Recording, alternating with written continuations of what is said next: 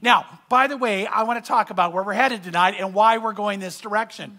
Uh, uh, as we come on Wednesday nights, one of the goals we have is to go even more in depth. I hope we always go and give you depth, but we want to be more in depth. We want to have this be a time that all of you who are Christians grow in discipleship. And if you're someone who's asking questions, we at least give you some good answers. Maybe not all the answers you need, but at least some good ones.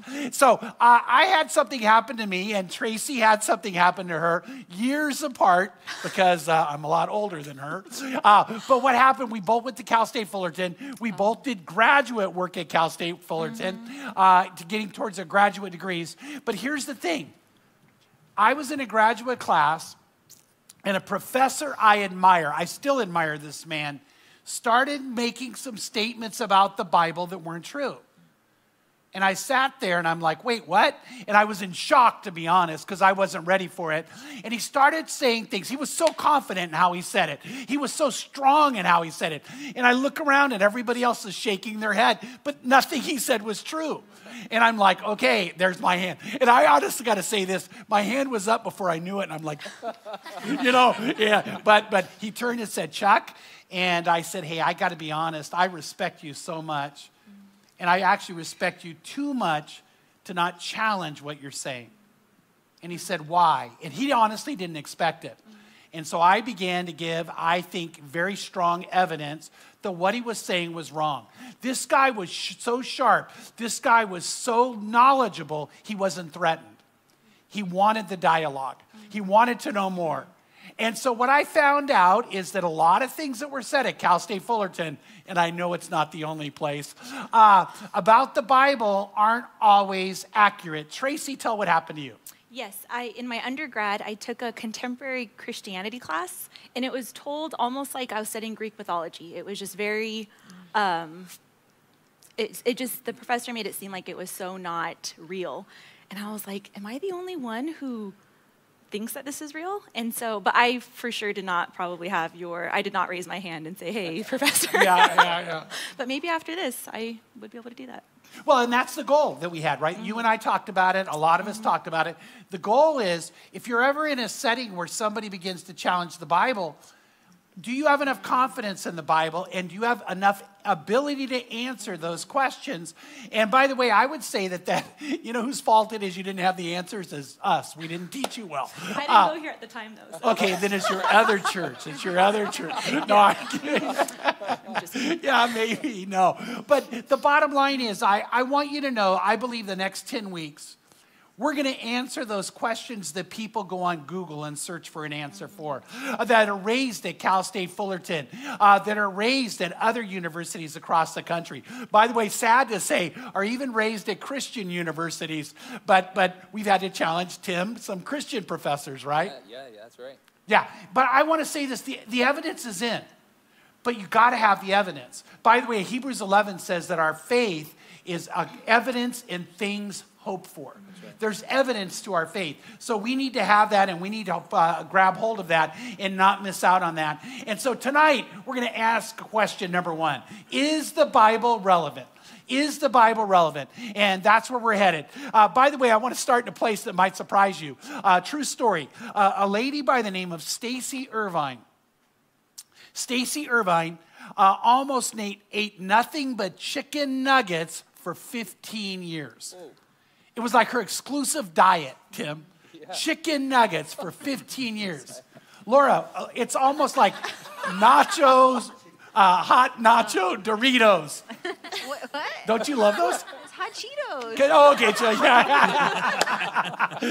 if you guys don't know, there's been times I walked in the office and her hands are all orange. right, Fred?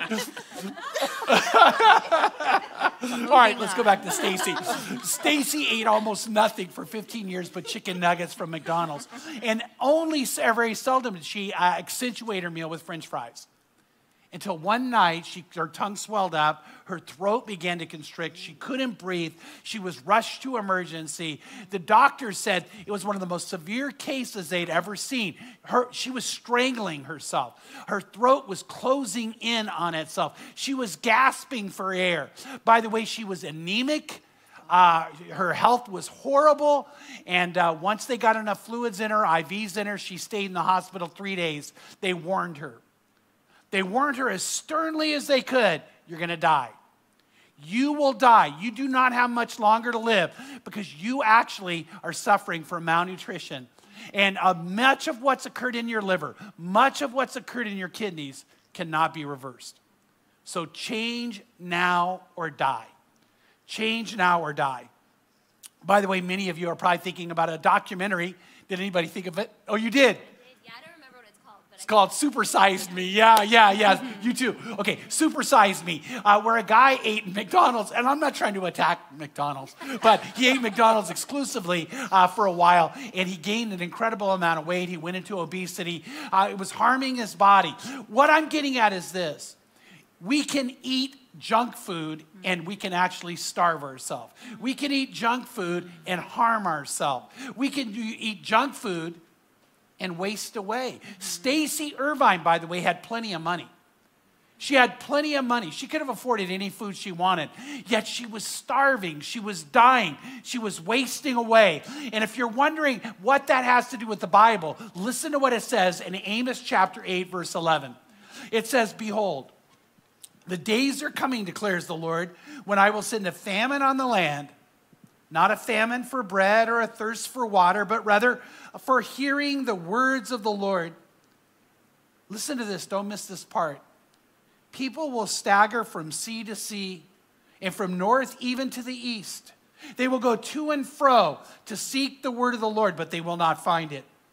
In that day, the beautiful virgins and the young men will faint from thirst. Will faint from thirst. Um, it is not just something that's being said, it's a dire warning that's being sounded that the next generation is wasting away in front of our eyes. Hmm. It was happening pre COVID, it is worse during COVID. I know this, it's not going to change after COVID. Mm-hmm. Mm-hmm. They're wasting away. Anxiety is at epidemic proportions. Hmm. If, as bad as the pandemic is in the area of disease, we are seeing depression rise to a level of being truly pandemic, not just in the United States, but around the world, in the youngest generation. The two highest rates of suicide are committed by the very old and the very young. And by the way, we know the connection and we know the reason why. But I want you to know self harm is happening. Why? Because their souls are wasting away.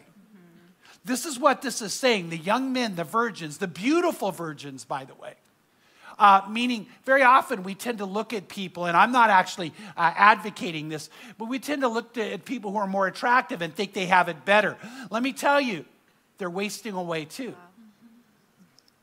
And they're wasting away because their souls are shriveling, their souls are wasting away. And we need to know that the reason that's happening is because they do not have the Word of God. They don't have God's Word and what God's Word has for them and what God's Word could do for them. But the Word of God is relevant today. It is relevant to you. It is vital for you. It is needed for you. And, and you probably, if you're watching, don't, you're not surprised I would say that. But I'm telling you, I know it's true. Yeah. And right now, many of you are going, Pastor Chuck, I know it's true. Some of you, let me give you this. Some of you, it's okay. You're wondering, is that true? Matter of fact, some of you are wondering, do we even have a soul? Like, why would you say that so quickly?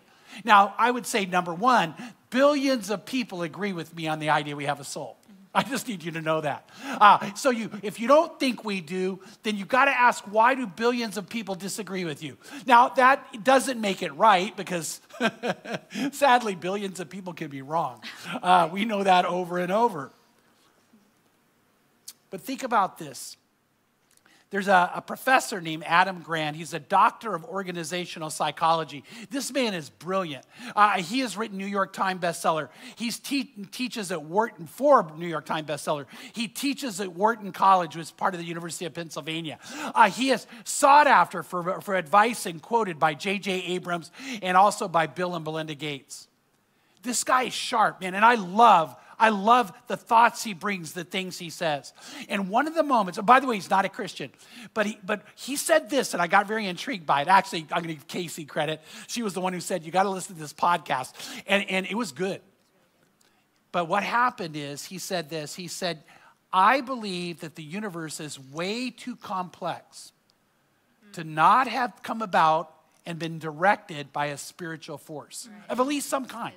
And he was open to Christianity. Uh, he was. He's not at. A, matter of fact, the guy is amazing. But what he said was so interesting. You might be going, "What is it?" The key words to me were spiritual force. Mm-hmm. Spiritual force. Mm-hmm. Why did he say spiritual? And here's why. Because something inside him says there's a spiritual aspect to who we are and to the universe we live in. Now, we know there's a physical aspect. By the way, you know there's an emotional aspect. And uh, I'm not going to get off on this, Tracy, I could, but the emotional is actually tied to the spirit. Well, I'm not going to get off on it. It is really tied to the spiritual. But here's the thing I want you to think about what he was actually talking about is your soul. Hmm. See, you have a soul. Mm-hmm. And just like your physical body needs nourishment, your spiritual side, your soul needs to be fed. And, and right now, the reason so many things might be off in your life is because it's not being fed the way you, you need to feed it. I don't know if this has happened to you recently, and a lot of people are going to tell you it has happened to them.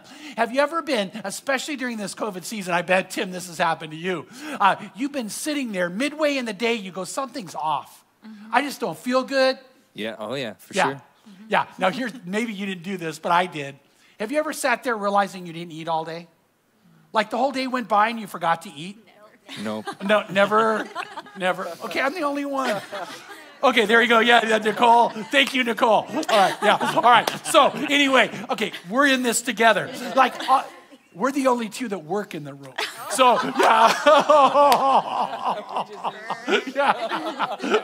Oh, we'll talk about that later. Okay, so anyway, no, Tracy, I, you know this has happened to me a lot. As all of a sudden, to be like, I, it's, the whole day's gone by, I haven't eaten anything, mm-hmm. but I'm suffering from it. Um, I, I don't feel right. Something's not on. And, and you know, some of you are going, but you could afford some of that time. But no, you got to do it nutritiously. And here's the thing I want to tell you. Some of you right now, please think about this. This could be you. Something's off. Something's off in your marriage, and you're not sure what it is. Something's off with your kids and you're thinking something's missing, something's wrong. Something's off in your friendships, something's off in your profession. And see, I know that in the end, and the Bible will teach you this, the more we dig in the next 10 weeks, you're going to see it. It comes down to is your soul healthy? Mm-hmm.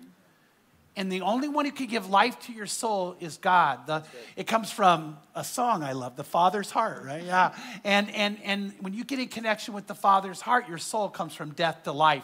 It begins to grow, it begins to have vitality, it get, begins to get strong. And so you and I need that. We need that. And so the Bible, the Bible is where you get that faith. The Bible is what feeds your soul. God gave you the Bible as a gift. By the way, the God is the Bible is a God-given gift to you and me. And I want you to have confidence in it, but I want to start with this. Is it relevant to your life? Yes. Mm-hmm. Because it feeds your soul. Yeah. It feeds your soul. Froma Walsh is one of my favorite psychologists out of the University of Chicago. And Froma Walsh is an expert in what's called family resilience. She's actually an expert in resilience, but, but she's applied it particularly to families.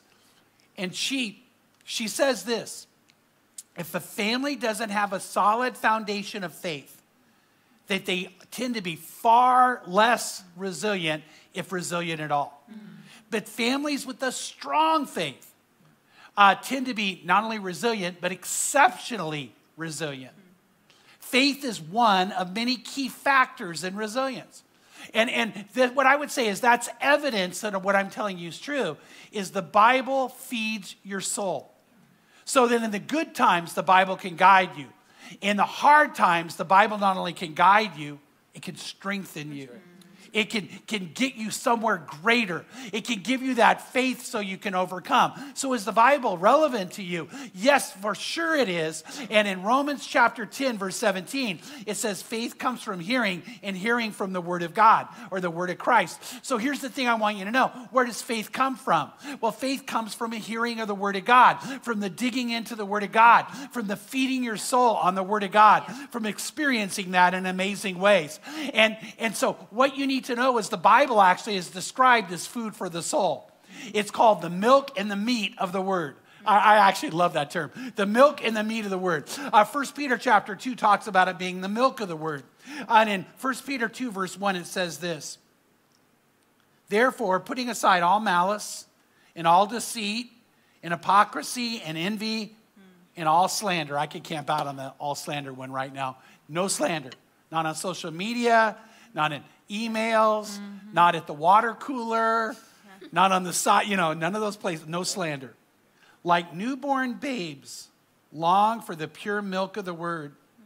so that by it you may grow in respect to salvation. If, now notice the term, if you have tasted the kindness of the Lord. Mm.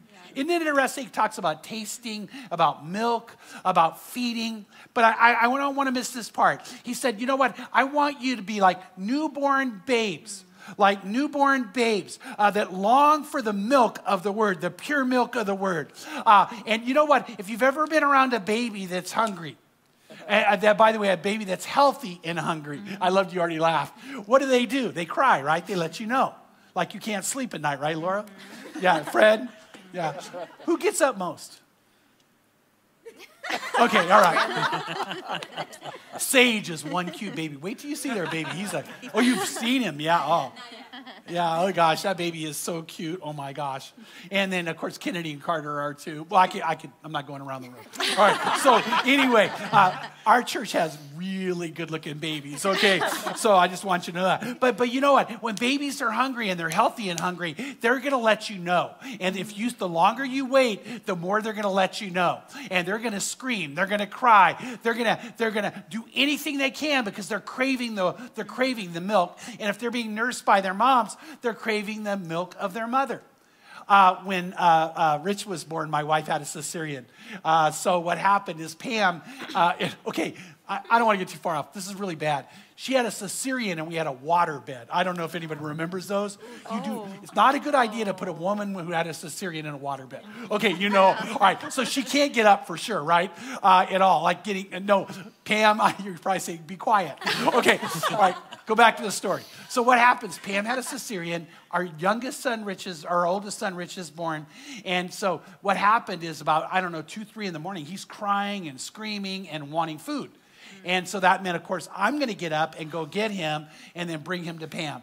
And so I kind of had a routine. I got up at night, I went, I changed him, made sure he was clean and dry. I picked him up, I'd cuddle him, I'd bring him into Pam. It was probably the third or fourth or fifth night he was home. I pick Rich up to bring him to Pam, and I put him next to my face, and he latches on. like he literally, I'm not kidding, he, and it hurt. It hurt. I'm like, whoa! And it, it, he latched on, and and I and I now I know why Pam would cry during the early days of nursing, and and so he's like wanting the milk, like he wanted it bad. I had a hickey from my my anyway. Like newborn babes crave the milk. Yeah. In other words, do we want God's word that much? Do right. we want God's word with that kind of desire? And I want to say this, this isn't meant to put guilt on you. Uh, uh, so if you guys who are brand new and questioning, you're probably just beginning to start. But if you're a born again believer and you're not craving God's word, I'm, I'm trying to say this nicely, your soul isn't healthy. Because yeah. a healthy soul yeah. would crave the word of God.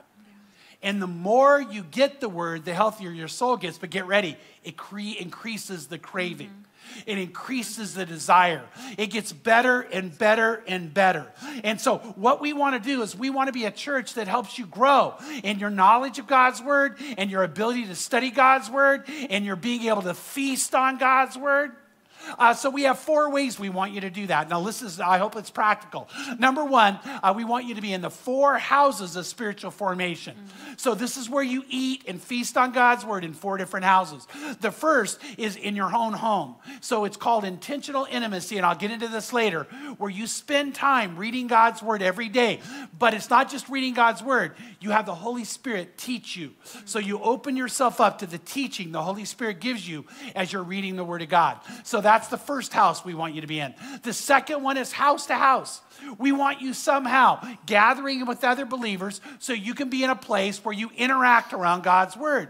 Uh, we call uh, a lot of what we do around here life groups. Uh, Tim, you have a really good life group, right? That's right, yeah. Yeah, and, and, so that, that's a place where not, not just share life, you share God's word together. You feast on God's word together. Uh, the third place we want you to be is what we call the house of worship. That primarily for Crossroads is on Sundays where we gather together, we worship God, we invite you to take communion with us or online, and, and, and we, we dig into God God's word together and, and you feast on God's word there. And the fourth one is called the house of study. And that's what this Wednesday night's turning into and what we're going to give birth to even more. And that's where we can take you even deeper and deeper and deeper in, into the doctrine of God's word, the theology of God's word, uh, the deep study in God's word. But we want you feasting in all four places. See, I don't know about you, but I love to eat in different places. Like, I don't eat the same food all the time. Uh, you know, so like some days is fast food days, and most days is fast food days. and then and then there's eating at home. And then every now and then, like we just had our 43rd wedding anniversary, it was Morton's Steakhouse. Yeah, so we feasted. We feasted. So we want you to feast in all four places. And uh, so we want you growing in God's word that way. But you need to be in the milk of the word yeah. and the meat of the word. That's good. Now, for some of you, what I'm about to tell you is going to be brand new, even though you're a Christian, even though you've been around a long time.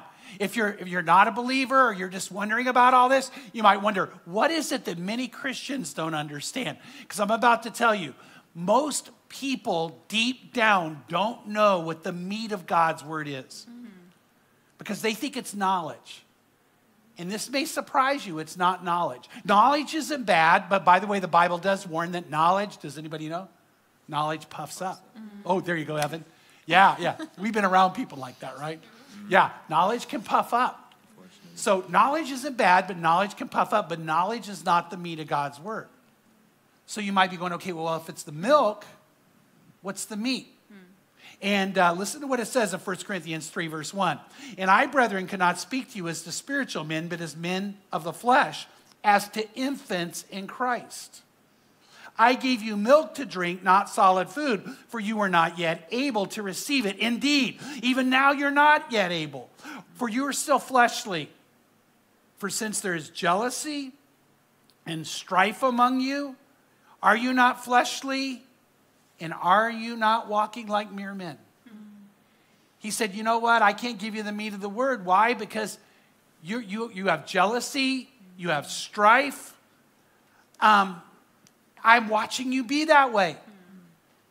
In this season that we've been in, my heart is breaking still at the number of people who call themselves Christians and they're spreading strife. Mm-hmm. Yeah. I can tell, you can tell, it's not judgmental that someone's not mature in the faith when they're lashing out, when they're denigrating others, mm-hmm. when they're hateful, and Paul says, when you start being like that, I can't give you the meat of the word. Wow. By the way, I want to say this I've been around a lot of people who know a lot of theology and think that's the meat of the word, and it's not. Mm-hmm. Because you know why? You see, they're mean, they're cruel, they're judgmental. And you could tell someone's not been feasting on the meat of the word when that's what's coming out of them. If it's coming out of me, then I've gotten away from the meat of the word. So the meat of the word is not knowledge. It's not a lot of knowledge, by the way. Although knowledge, again, is not bad, it's something else. Hebrews chapter 5 gives us the answer. For everyone who partakes only of milk is not accustomed to, and what's the meat? The word of righteousness. the word of righteousness, free as an infant. But solid food belongs to the mature who, beca- who because of practice, have their senses trained to discern good and evil. So the meat of the word is applying the word to my life so that I know the difference between good and evil.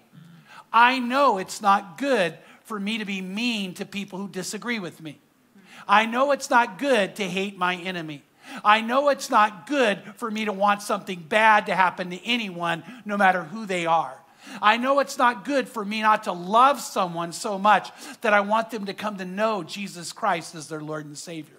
I know it's not good if I divide myself over racism and say mean things to people based on that, horrible things like that. I know it's not good if I wouldn't care. The violence right now is being inflicted on our Asian, American community. And if I have been eating the meat of the word, it rocks my soul that people have to be afraid. Then a 90 year old woman in San Francisco was thrown to the ground so hard that now the rest of her days, which may not be many, she's not going to be able to move very well. If that doesn't bother me, I haven't been eating the meat of the word mm-hmm. because I can't see good and evil. And if I can't care care about children who are in detention centers in this country. And some of you say, Chuck, you're being political. No, I'm talking about caring about children. That have I really been feasting on the meat of the word? Mm-hmm. When people have to be afraid because of the color of their skin or the way they look or some decisions their parents made that I can't lie to myself, hopefully, and say I've been eating the meat of the word. The meat of the word is living it. Please don't miss that. It's living a righteous life, having righteous thoughts, having righteous motivations. That's the meat of God's word. It's taking God's word and feeding my soul so I become more like Jesus. I need to look at people the way Jesus does. Even the people that are most vehemently angry with me and mad at me and, and want my downfall, do you know what I need to say? Father, forgive them. Because I don't know that they know what they're doing. Yeah. By the way, when Jesus was hanging on the cross, I don't know if this gets you, it gets me. He looked down at the very people who were mocking him and attacking him and had called for, called for his crucifixion, tried to make his pain even worse in that moment. He's hanging on the cross with his life being drained from him, and he said those words Father, forgive them. Let me ask you a question. How many people ask for forgiveness? Not one. If I'm, if I'm someone who's eating and feasting on the meat of the word, you don't have to ask my forgiveness for me to want to forgive you, to want to love you, to want to care for you, to turn the other cheek. If I can do anything to help you, even if you do nothing to help me, I would. That's the meat of the word. And, and we need to be people who understand that. By the way, when you ask the question, is the Bible relevant to my life? Let me ask you a question right now. If you've wondered that, it's a great question to ask. If you've wondered it, what if you had a book that taught you how to love your enemies, how to care for them, how to not be afraid, how to be able to go and make their lives better? What if everybody in this world began to live by that and apply that to their life? Would we have a, a world that's better? And here's the answer if everybody would live by the Bible, we'd have a world that's better. Mm-hmm. By the way, uh, Tracy knows this today.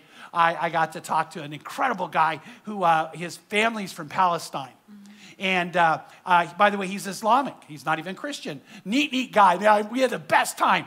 And so I was thinking, how can I share Jesus with this guy? Because I, I, I mean, I, I always try to do that anyway. But I knew what to go for.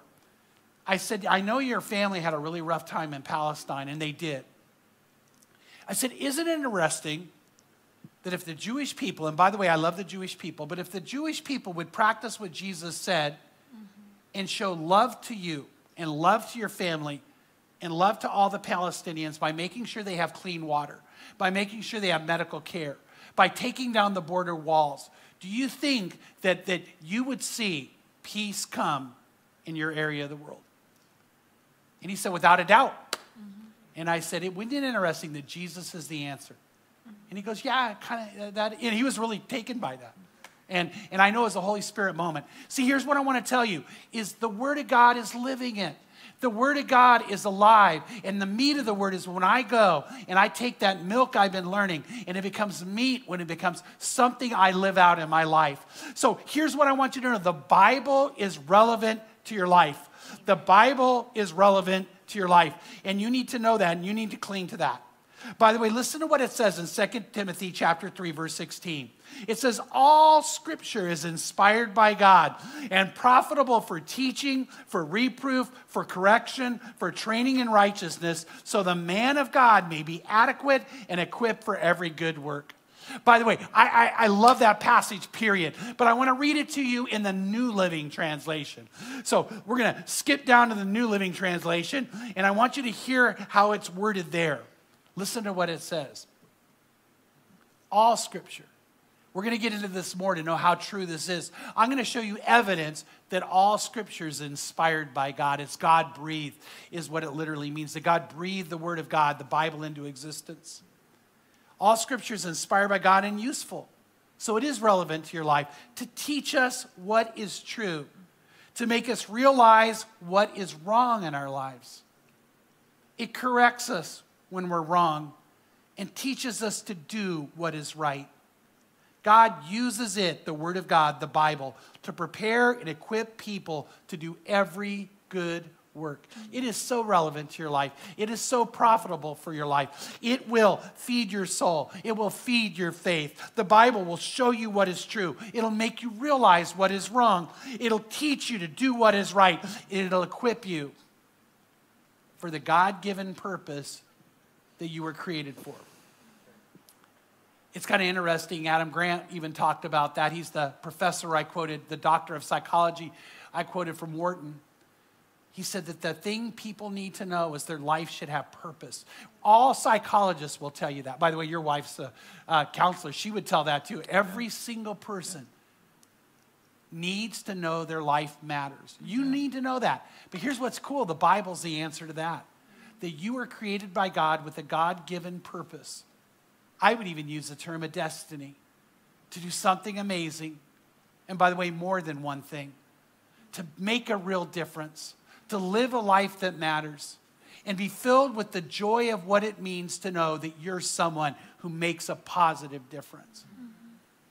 And when you are at your worst, when you were at a place that Maybe no one else could hardly love you. You may not even be able to love yourself. Jesus Christ loved you. He knew you would be in that place. He knew you'd be in that moment, and He died on the cross for your sins. This Bible that I love teaches us about a Jesus who actually was God, who came and inhabited flesh and came and lived on this earth to show us the right way to live. And so much of the Bible is a description of how He lived but also to tell us that he died of his own choice as a sacrifice for you and for me so that we could be free from shame, free from guilt, be healed from the deepest pains that are within us, so our soul could come alive. And he did all of that for a higher purpose than I even just told you. And that higher purpose is so you could be God's child. So God the Father would become your Abba Father. And the word Abba means daddy or papa. He wants to be that close to you. He couldn't love you more than he does. And right now, there are some of you, you, you need to come back to the Lord. Maybe it's a heart thing. Maybe your heart has just gotten hard right now, and you need to say, God, I've got a hard heart. Forgive me. Let it become soft again. Let it become loving and caring. Some of you need to say, I've not been a good husband or, or wife. And your kids have watched it. And by the way, it hurts them deeply. What if you said, you know what, I want to change, Lord? I want to recommit or I want to commit my life to you.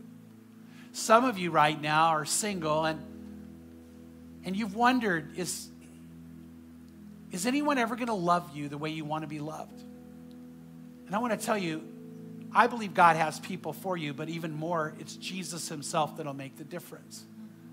So, right now, if you're in a need, right now, if you're ready to open your heart to the Lord, either for the first time or to recommit, then I want you to pray a prayer with me. That's where it begins, is where you pray a prayer and make a commitment. Where you actually, I love this idea of saying this, you define the relationship with the Lord by telling Him you're really going to be real. You really want His love, you want His forgiveness. So, right now, if that's you, I'm going to ask you, would you pray this prayer with me? And all of you who are Christians, I want you to pray for people to say yes to the Lord right now, either for the first time or to recommit. But if that's you, pray this prayer with me. Say, Lord Jesus, I know you love me. And I know you died on the cross for me and you died for my sins. Please forgive me and cleanse me from all my sin. Please heal me from hurt and pain. Listen to the next part. Say these words Please free me from anything or anyone that's holding me down or holding me back. Say, I want to be yours. And I want to commit my life to you. So take me now and make me yours. In Jesus' name, amen and amen if you pray that prayer. Amen if you pray that prayer. And I couldn't be more excited for you. But if you pray that prayer, you've got to do something else. You've got to do something that makes a difference, something that shows your faith. Uh, Tracy called it, you've got to do the radical thing. You've got to have done the radical. And, and here's what it is it may not seem like it, but I want you to go to crossroadschurch.family and click on I say yes. I said yes there. So crossroadschurch.family, click on I said yes. And then we're going to get back to you. We're going to ask your name. It's a little radical to share your name with us. We're going to send you a book to make your life even better, just for free. But we're also going to want to interact with you to know the next step that you would want to take, that God would want you to take, because we care about you. We love you. We genuinely love you. So don't hold back. Don't hold out. If you said yes, then go to crossroadschurch.family and let us know. And I do pray, sincerely pray, that God is going to be with you tonight and this week in a very special way. May you know his love. May he call you to his, your purpose. May you live out what it means to show to other people that they matter, that they have value. And may you give them that gift in Jesus' name. God bless you and have a great week.